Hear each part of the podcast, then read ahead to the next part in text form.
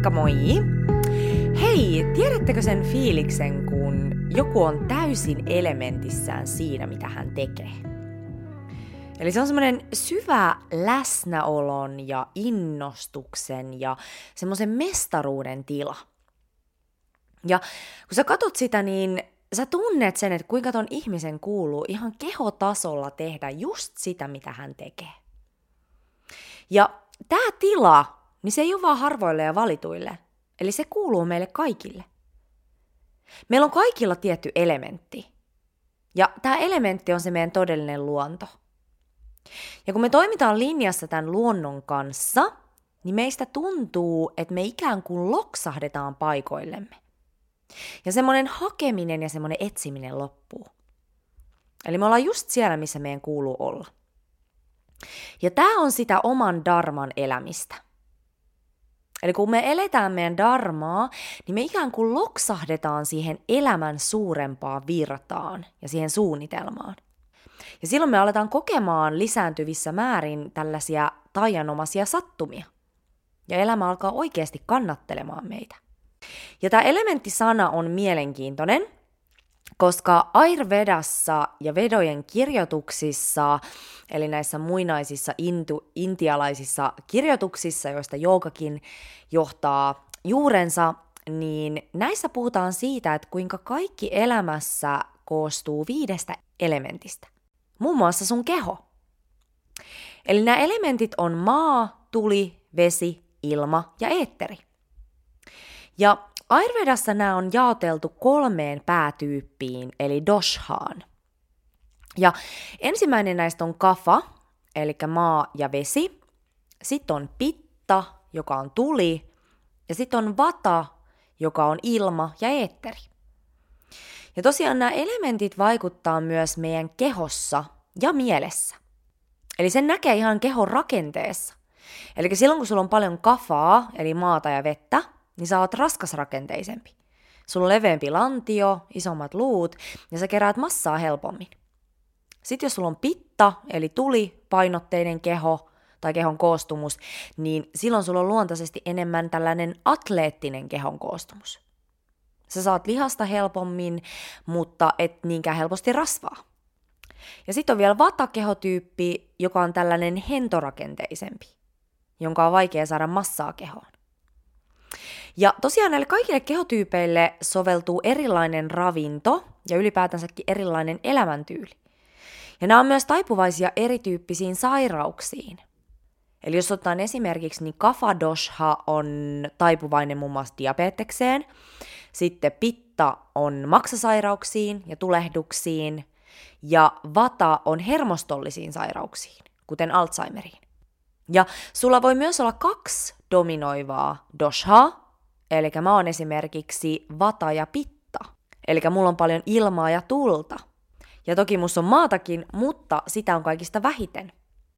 Mutta tosissaan tässäkin, niin missä määrin meillä on kutakin doshaa, niin se määrittää tosi vahvasti sen, että minkälainen elämäntyyli meille sopii. Ja myöskin se vaikuttaa siihen, että minkälainen työ meille sopii. Koska se vaikuttaa myös meidän luonteeseen. Eli vedojen kirjoituksissa ja Ayurvedassa on ymmärretty se, että sun elementtikoostumus vaikuttaa myös sun darmaan. Koska sun darmahan on loppupeleissä se, kuka sä todellisuudessa olet. Eli silloin kun sussa on paljon kafaa, eli tätä maa- ja vesielementtiä, niin tähän yhdistetään muun muassa tämmöinen ihmisläheisyys, hoivaaminen, tunteet, rauhallisuus, kehollisuus ja käsillä tekeminen.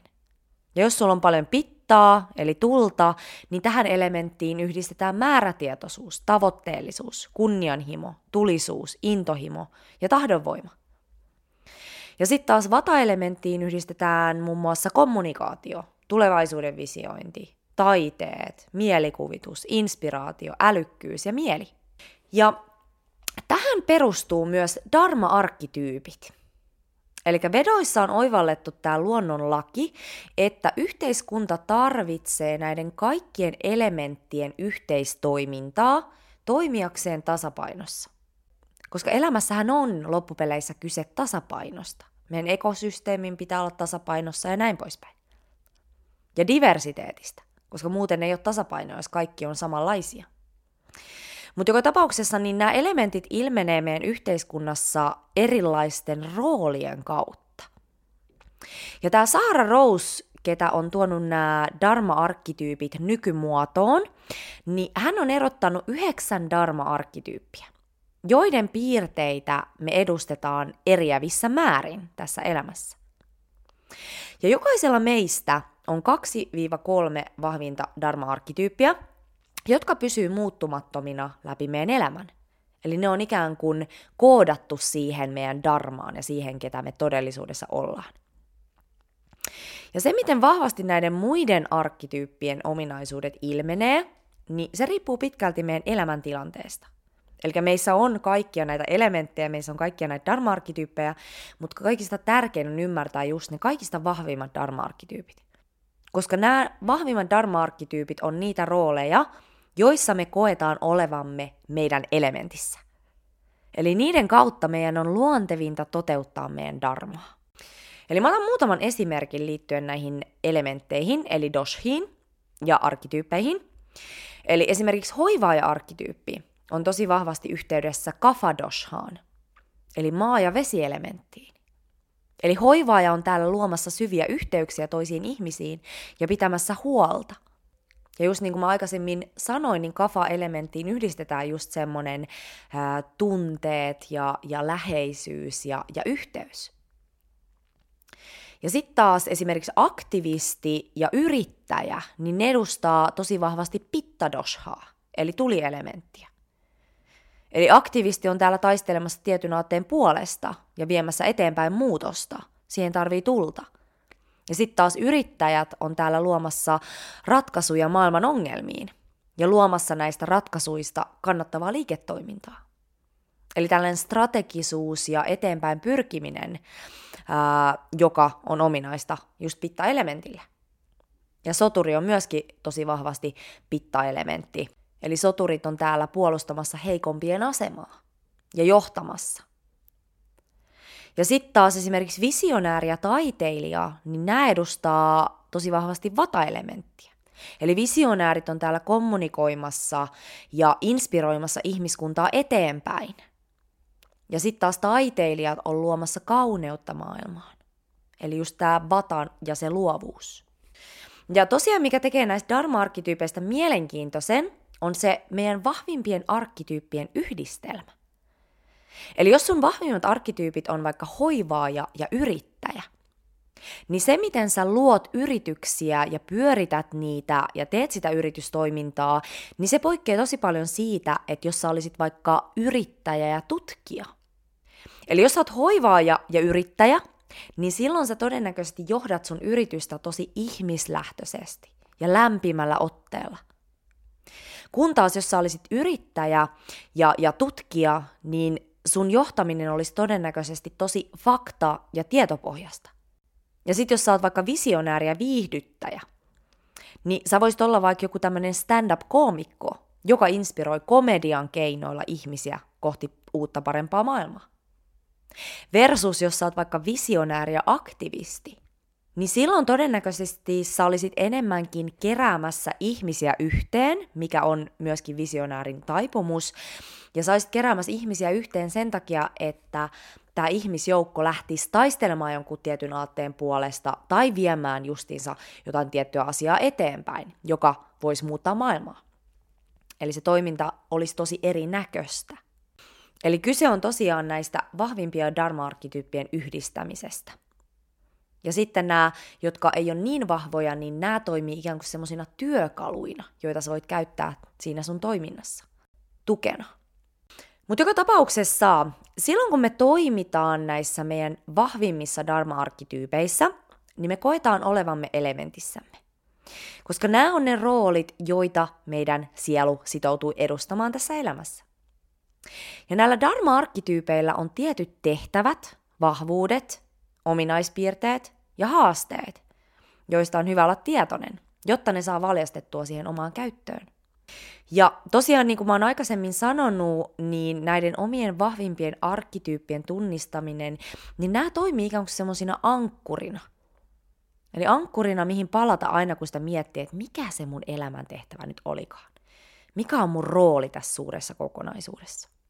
Ja sitten taas human design tuo tähän sen syvyyden – Eli human design on sitten taas semmoinen, missä se menee tosi yksityiskohtiin siinä, että kuka just sä oot, miten sun energia toimii, mitkä on ne sun ainutlaatuiset lahjat ja ominaisuudet, joita sä voit sitten jakaa näiden sun vahvimpien dharma-arkkityyppien kautta.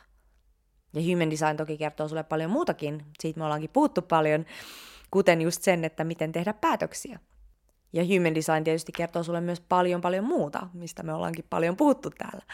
Mutta että nämä jotenkin toimii tosi hyvin yhdessä, tämä Dharma-arkkityypit ja sitten tämä human design työkalu.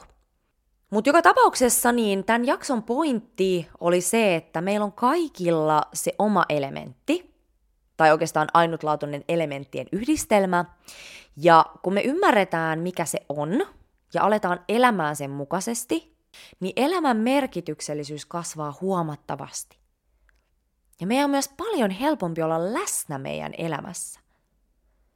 Eli niin kuin mä alussa sanoin, niin kun sä katot jotain tällaista ihmistä, joka todella on siinä omassa darmassaan ja elementissään, niin yksi piirre, mikä hänestä paistaa, on läsnäolo. Koska hänen ei enää tarvi olla jatkuvasti etsimässä ja metsästämässä sitä omaa merkityksellisyyden tunnetta. Tai ky- olla kyseenalaistamassa sitä omaa paikkaa tässä elämässä. Koska se tulee niin, se tuntuu siltä, että sä loksahdat oikeaan paikkaan silloin, kun sä oot omassa elementissä. Hyvä. Hei, jos tosiaan niin sä haluat astua sun elementtiin, niin tämän viikon ajan on vielä mahdollista napata tämä Tunne itsesi valmennuspaketti.